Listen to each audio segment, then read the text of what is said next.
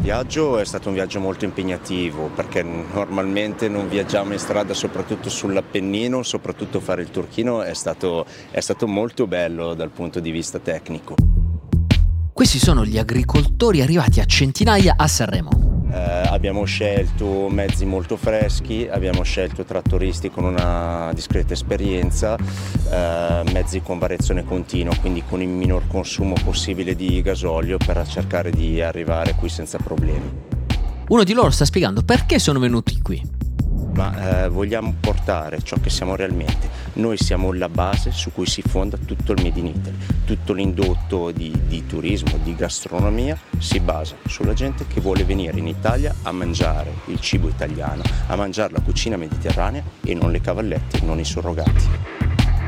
Ecco, sono belli arrabbiati. Come scrive il Corriere, occupano già il mercato di fiori della città di Sanremo, eh, finora seguendo le indicazioni date dalla Digos. Ma non è detto che continuino a farlo perché sono abbastanza arrabbiati. Cosa è successo? Fino a qualche giorno fa era previsto che un agricoltore rappresentante insomma, della protesta degli ultimi giorni dovesse salire sul palco dell'Ariston per leggere un comunicato. Dopo varie conferenze stampa, dopo um, anche le parole di Amadeus, fondamentalmente la RAI ha fatto un po' marcia indietro, ha detto uh, ragazzi non possiamo insomma ospitare qualsiasi protesta, alla fine il compromesso è che leggeremo, faremo leggere ad Amadeus sul palco una lettera degli agricoltori. Ad Amadeus e la RAI l'appello che facciamo, noi siamo qui, siamo venuti qui e abbiamo fatto questa lunga percorrenza, sarebbe un piacere vedersi, sarebbe un piacere poter scambiare quattro battute, se per necessità non ci possono far venire all'Ariston, se qualcuno di loro avesse piacere venirci a trovare, a tagliare anche insieme un salame, fame, a fare quattro chiacchiere sarebbe comunque un piacere.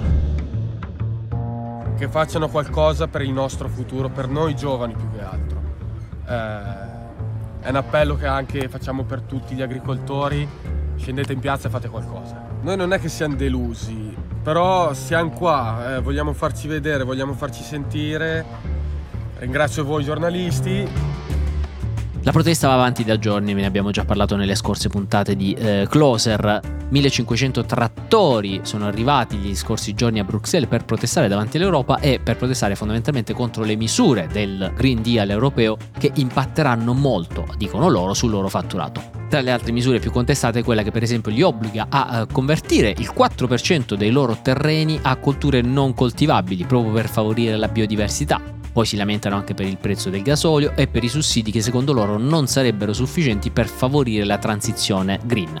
La protesta è arrivata anche in Italia. Oggi nelle commissioni affari eh, costituzionali e bilancio della Camera, tra l'altro, è atteso un pacchetto di emendamenti di governo e relatori, tra cui proprio quelli relativi al mondo dell'agricoltura.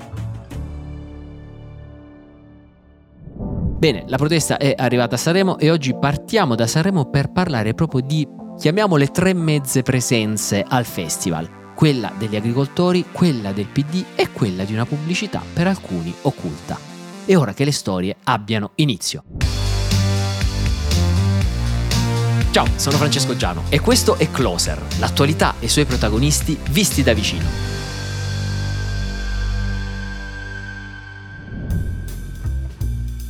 Allora, a proposito di trattori, abbiamo parlato già dei motivi delle proteste e di quello che seguirà. A me ha molto colpito un articolo bellissimo eh, di Luciano Cappone sul Foglio, che cerca di analizzare il rapporto tra i movimenti ambientalisti e le proteste degli agricoltori.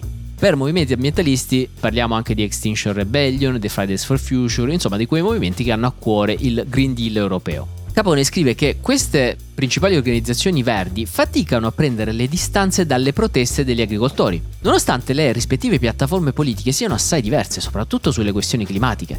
Non tanto lontane sul metodo, perché alla fine il movimento ecologista ha comunque sdoganato i blocchi stradali e le vernici sui movimenti che abbiamo visto proprio negli ultimi tempi con Extinction Rebellion, ma più sul piano del merito, perché di fatto la protesta degli agricoltori è il colpo più duro ed efficace alle politiche green dell'Unione Europea e sta avvenendo pochi mesi prima delle elezioni europee, quindi potrebbe anche molto modificare i programmi o comunque gli annunci dei partiti politici.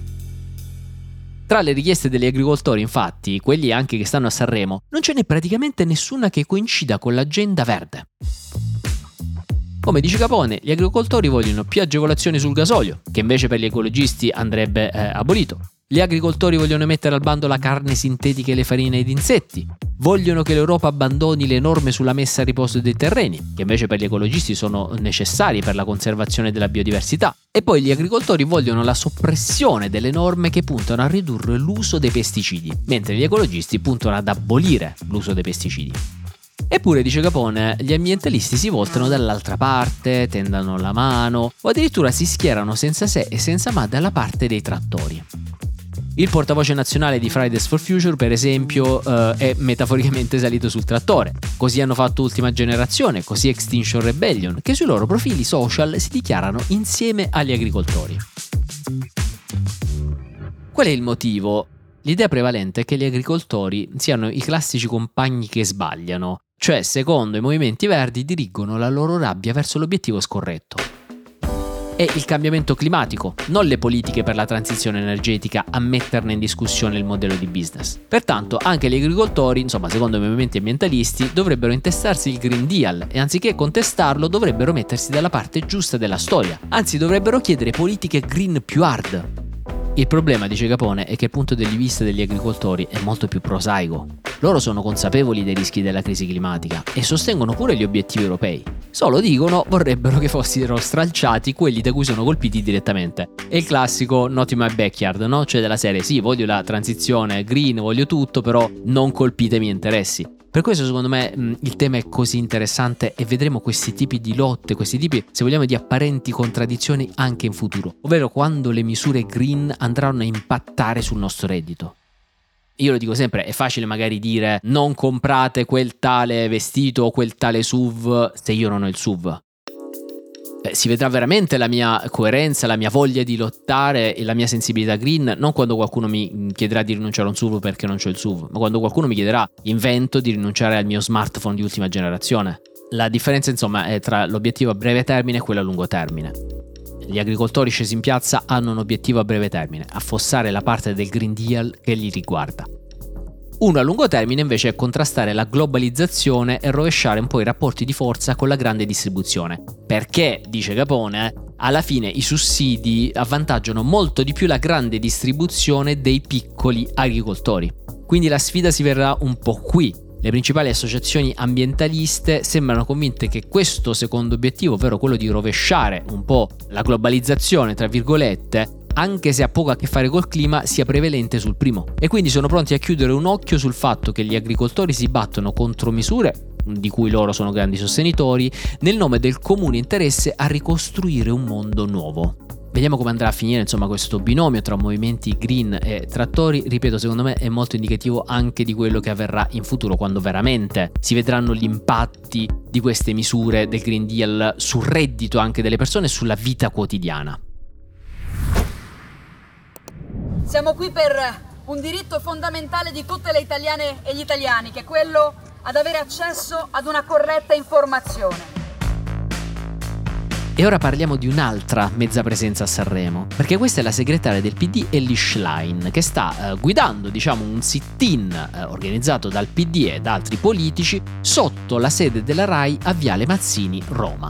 Basta con questa telemeloni ne va anche, fatemi dire, e facciamogli un forte applauso. Il motivo ufficiale della manifestazione è protestiamo contro Telemeloni, eh, così diciamo il PD l'opposizione sta chiamando la RAI targata Giorgia Meloni, denunciando eccessive pressioni, eccessiva influenza da parte del governo di Giorgia Meloni sulla TV di Stato. Per questo si sono trovati un po' dopo tanti annunci leader delle opposizioni sotto la sede romana della RAI per protestare con altoparlanti e canzoni. Ellie Schlein, molto soddisfatta, a Repubblica dice ogni tanto bisogna usare, fondamentalmente noi ce l'abbiamo fatta. È molto più interessante la cronaca che ne fa Repubblica, che fa capire che, insomma, i politici non erano lì al 100%. Da una parte ci sono le assenze. Non c'erano infatti eh, Carlo Calenda e neanche Giuseppe Conte. Ellie Schlein si è ritrovata un po' sola, l'unica leader di un partito dell'opposizione. Assieme a lei c'è persino, ad esempio, Maria Elena Boschi, che scambia un bacio, però poi deve andare via alla Camera perché ci sono delle votazioni importanti. Ci sono Nicola Fratoianni e Angelo Bonelli che però, scrive Repubblica, non fanno in tempo a parlare perché devono scappare a Montecitorio per la discussione sul decreto Ucraina. Tra i presenti c'è il segretario di Più Europa Riccardo Maggi,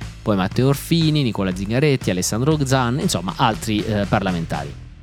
Elish Line continua a dire tutti noi partiti dobbiamo fare autocritica perché il sistema di governance RAI va modificato e la TV di Stato finalmente va resa indipendente dall'influenza della politica e dei partiti. Ora, ovviamente io non entro nel merito della proposta, anzi, in Will l'abbiamo detto più volte quando ci siamo occupati di RAI che ovviamente eh, la RAI mh, non potrebbe che beneficiare da una minore presenza dei partiti, una presenza che, mh, ricordiamo, è vecchia 70 anni, è vecchia quanto la RAI. La RAI nasce come TV dei partiti, per quanto non ufficialmente. Forse c'è da dire qualcosa sul metodo perché eh, questa notizia non è molto uscita del PD, no? ancora una volta è una questione di comunicazione. Sul Corriere della Sera questa notizia, un sit-in del PD sotto la TV di Stato, che se vogliamo è una cosa molto importante, la ritroviamo a pagina 11 del Corriere. Sui siti è praticamente inesistente e sui social non se ne sta parlando assolutamente, per quanto ripeto sia una cosa molto forte. Da una parte forse sono stati sbagliati i tempi, perché se vai a fare un sit-in nella settimana in cui tutta Italia è bloccata a parlare di Sanremo, beh è normale che non ti ritrovi le prime pagine. Dall'altra forse sono stati sbagliati i luoghi, perché appunto se mezza Rai si trova non a Roma in Viale Mazzini ma si trova a Sanremo, e beh se tu vai a Roma in Viale Mazzini è difficile che trovi qualcuno, ma ripeto non trovi manco i giornalisti che si occupano di spettacolo e di televisione che stanno tutti a Sanremo. Terzo e ultimo punto, manca anche se vogliamo una proposta forte. Come dire, è un tormentone di cui noi abbiamo parlato tantissimo. Tutti i partiti di destra e sinistra, quando si ritrovano all'opposizione, protestano contro la TV in mano al governo. Ma questo è sempre successo, basta andare a vedere gli archivi dei giornali e quando vanno a protestare nessuno di loro ha mai fatto, quando era al governo, una riforma vera della RAI per liberarla dai partiti, beh, eh, non riesci a trovare tanto un titolo, forse perché appunto non hai neanche un contenuto forte che possa fare titolo.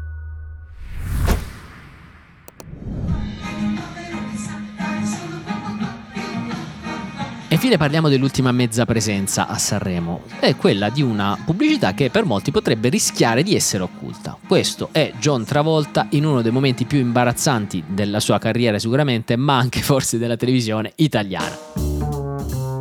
Nella seconda serata di Sanremo, tra gli ospiti internazionali c'era John Travolta. John Travolta, star internazionale, era già venuto a Sanremo, se non sbaglio nel 2001, e già allora fu un'ospitata davvero dimenticabile. Questa volta forse si è superato in peggio è stato abbastanza imbarazzante. In quest'audio lo avete sentito mentre eh, balla, fa il ballo del qua qua attorniato da Fiorello e Amadeus con dei cappelli a forma di papera.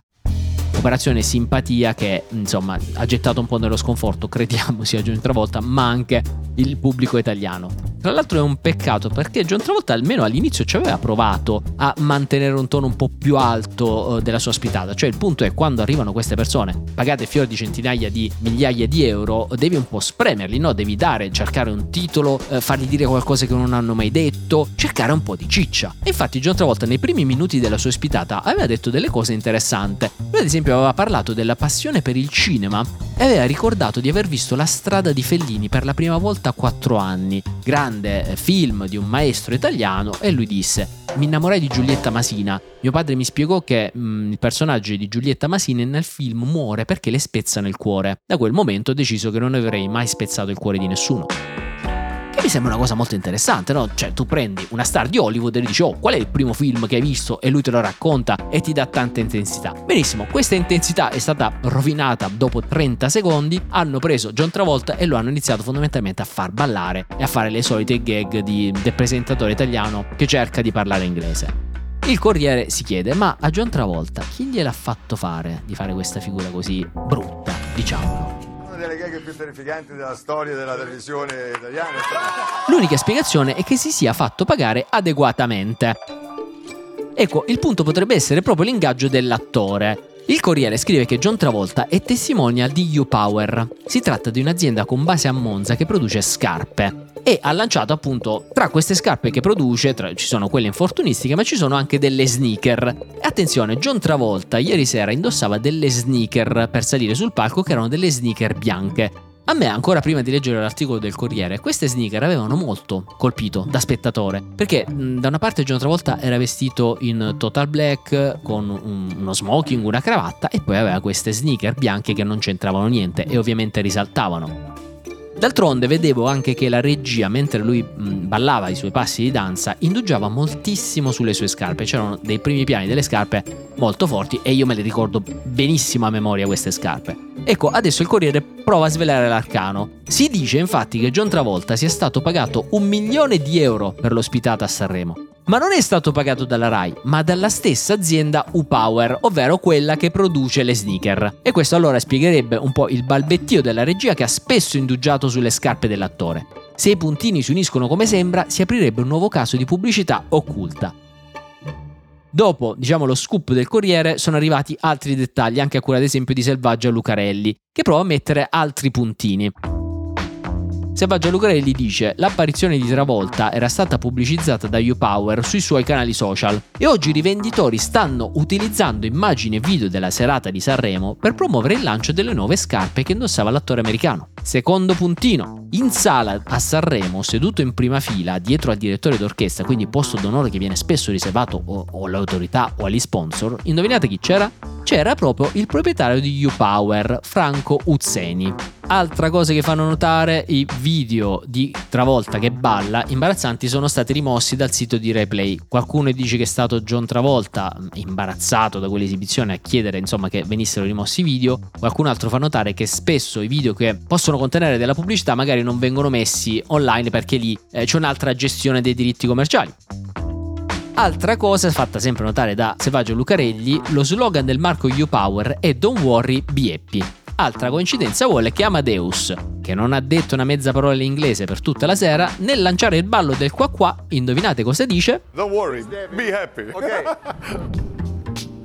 Insomma, il rischio è che sia uno spottone di proporzioni bibliche, scrive il Corriere, non dichiarato e quindi una pubblicità occulta. Nel frattempo è arrivata una nota dell'azienda U-Power che dice la partecipazione al Festival di Sanremo è frutto di un accordo tra la RAI e l'attore, del quale U-Power non è in nessun modo parte in causa. L'attore, come è noto, è testimonia dell'azienda dall'estate del 2023. Non tutti i bambini hanno questa fortuna. Nel Mar Mediterraneo in questo momento ci sono bambini sotto le bombe, senza acqua, senza cibo. E in questo momento il nostro silenzio è corresponsabilità. La storia, Dio non accettano la scena muta. Cessate il fuoco. Questo è Dargen D'Amico, dopo aver cantato il suo pezzo alla prima serata del Festival di Sanremo. L'appello è chiaro, cessate il fuoco. Ovviamente, come ogni Sanremo che si rispetti, sono seguite ore di polemiche sul suo intervento, che tra l'altro si riferisce in modo abbastanza evidente a ciò che sta avvenendo a Gaza. E non è un caso questo riferimento, visto che la canzone di Dargen si chiama Onda Alta e parla proprio di migranti. Sta arrivando l'onda alta, stiamo fermi, non si parla e non si salta, senti il brivido, siamo più dei salvagenti sulla barca. Ecco, per capire cosa provano e cosa vivono i migranti che decidono di salire su una nave in cerca di futuro, proviamo a tornare al dicembre 2021. La nave Ocean Viking della ONG SOS Mediterranee Italia salva 114 persone nel Mar Mediterraneo. Viene bloccata poi per 10 lunghi giorni per via della legge delle disposizioni Covid ancorata al porto di Catania. Tutti i migranti vengono testati e se anche una persona è positiva al Covid, la barca viene tenuta ferma in porto per 10 giorni. Su quella nave, mentre ancorata, sale anche Olmo Parenti. Olmo è un regista e un documentarista che ha una casa di produzione con i ragazzi di Heffing Bay. E su quella nave Olmo e i suoi collaboratori ci sono stati per 40 giorni. Che cosa hanno fatto? Hanno lasciato un po' le telecamere accese e hanno filmato tutte le conversazioni private delle persone bloccate su quella nave, mentre aspettavano di sbarcare in Europa. This is uh, Ocean Viking. I'm calling for the APKs 887. Il filmato mostra il salvataggio di 114 persone a bordo della Ocean Viking e la lunga attesa di 10 giorni prima di sbarcare a Trapani il 25 dicembre 2021, giorno di Natale. Da quelle immagini è nato un documentario che racconta proprio di quei giorni, che è stato pubblicato sul canale YouTube di Will. E quando Olmo Parenti ha sentito il pezzo di Dungeon d'Amico a Sanremo, ha deciso di chiamare il suo team e di proporgli questa collaborazione durante il festival. Perciò, morale della favola, venerdì esce anche un filmato sul canale YouTube di Dargen Amico che si lega a doppio filo al brano presentato sul calco dell'Ariston e che rappresenta un montaggio di alcuni frame tratti dal documentario Real People, coprodotto da Will Media e da Think By. Ho chiesto al Povadolmo di raccontarci quei giorni sulla nave. Una delle cose, secondo me, più interessanti di questo documentario è come nasce l'idea di strutturarlo tutto attorno alle conversazioni eh, delle persone migranti che, che, si vedono all'interno. Questa idea nasce in maniera totalmente casuale eh, ed è figlia del fatto che eh, una volta che ci siamo trovati a bordo insieme sulla nave non parlavamo nessuna lingua in comune e quindi mi sono ritrovato a, a dover cercare di fare un documentario su delle persone con cui non riuscivo a parlare. Eh, e quindi inizio a cervellarmi cercando di capire c- come faccio a fare un film senza riuscire a comunicare eh, con, con, i soggetti all'interno del mio film. E, e, a un certo punto mi rendo conto che forse per una volta è più interessante che non sia io a comunicare eh, con le persone, ma siano le persone a comunicare tra di loro. Eh, e quindi chiedo all'equipaggio della nave, chiedo a, a, un membro dell'equipaggio della nave di dire a, a tutti i passeggeri nella loro lingua che eh, io li avrei filmati e che se non volevano essere filmati potevano farmi un cenno con la mano eh, e inizio a filmare completamente alla cieca tutte le conversazioni che, che vedo eh, tutti i giorni, eh, per cui mi avvicino a, a, alle persone che parlano e inizio a filmarle magari per 40-50 minuti senza sapere assolutamente di che cosa stiano parlando, eh, fidandomi semplicemente del fatto che probabilmente stanno parlando di cose relative eh, o al loro passato o al loro futuro in Europa. Olmo si è dovuto scervellare per capire come abbattere le barriere ed è una grande metafora dei problemi che oggi viviamo in Italia e in Europa sul tema dei migranti e soprattutto dell'integrazione. Credo che questo sia un, approccio abbastanza unico se l'obiettivo è quello di, di, cercare di capire realmente chi siano queste persone, perché nel nostro paese si parla un sacco di immigrazione, si parla un sacco di migranti, ma molto raramente lo si lascia fare ai, ai diretti interessati. In, nel caso di questo film, la cosa secondo me fighissima è che basta un sottotitolo per trasformare delle persone che normalmente pensiamo essere molto diverse da noi, eh, perché parlano una lingua che, di, di, cui non comprendiamo nulla, ecco, basta un sottotitolo per farti rendere conto che invece siamo molto più simili di quello che pensiamo, che abbiamo lo stesso humor, che, che abbiamo anche una morale molto simile, che diciamo le stesse banalità eh, davanti a, a, a, un momento di noia. E, e questo secondo me è abbastanza rivoluzionario, perché se con un sottotitolo siamo riusciti in qualche modo ad azzerare la distanza eh, tra noi e loro in un documentario, forse anche nella vita di tutti i giorni, se lavorassimo sulla nostra capacità di, di comunicare con le persone straniere che, che, vengono nel nostro paese, risolveremo anche un sacco di altri problemi che derivano dal fatto che quando non ci si capisce eh, si, tende, si tende ad avere paura, diffidenza dell'altro, ma che in realtà non c'è nessuna ragione per cui dovremmo. Ecco, se non ci capiamo abbiamo diffidenza dell'altro. E sta tutto lì, secondo quello che viene raccontato in questo documentario, il punto. Quello a cui Olmo voleva arrivare, ovvero azzerare nella vita reale le differenze, imparare a comunicare in assenza apparente di strumenti. Mi hanno chiesto se era stato spaventoso, se c'era stata un sacco di tensione, se ero rimasto traumatizzato. E, e, io per tanto tempo ho temuto di, di, deludere tutti quanti dicendo che invece l'emozione principale che avevo provato era quella della normalità eh, nel senso che davanti eh, a, a, quello che avevo visto, cioè delle persone che vanno in mezzo al mare e ne salvano delle altre perché queste altre ne hanno bisogno, io ho percepito solo una grande normalità, ho percepito che fosse una decisione istintiva, eh, quella di, di prendere e aiutarle. In questi mesi abbiamo sentito spesso parlare di polemiche sulle ONG, di vita senza dignità all'interno dei centri per il rimpatrio, del numero di migranti sbarcati in Italia. E credo che le persone che fanno le nostre leggi, le persone che decidono poi su- sulla vita di-, di, chi migra oggi, a volte forse siano un po' rimosse eh, dalla realtà, eh, perché non ci stanno a contatto, sono, so- sono lontane. E noi questo documentario l'abbiamo fatto nel tentativo di riavvicinare tutti quanti, soprattutto chi fa le, le, le nostre leggi, eh, a, quel, a quella sensazione di normalità, a quella sensazione istintiva che si prova davanti a qualcuno che ha bisogno che ti porta poi ad aiutarlo. Perché sono sicuro che chiunque nella mia situazione eh, avrebbe percepito la stessa cosa che ho provato io.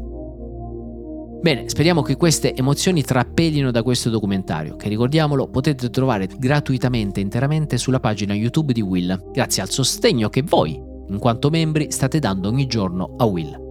Storie incredibili come queste sono costruite grazie al lavoro di tanti ragazzi e ragazze appassionate che vengono mostrate gratuitamente e non è una cosa così scontata. Esiste una macchina incredibile che lavora ogni giorno e che viene alimentata grazie anche al vostro sostegno. E con questa noi eh, concludiamo, io vi invito ovviamente a, se vi piace, a diffondere il documentario di Olmo e di Will e anche a invitare eh, i vostri amici magari appassionati di Will a sostenere la nostra informazione. Buona visione della nuova puntata del festival e noi ci sentiamo alla prossima puntata. Closer è un podcast di Will scritto da Francesco Giano e Carlo Notar Pietro. Cura editoriale Francesco Zaffarano. Post produzione a cura di Cora Media. Supervisione suono e musica Luca Micheli. Post produzione e montaggio Mattia Liciotti. Coordinamento di post produzione Matteo Scelza.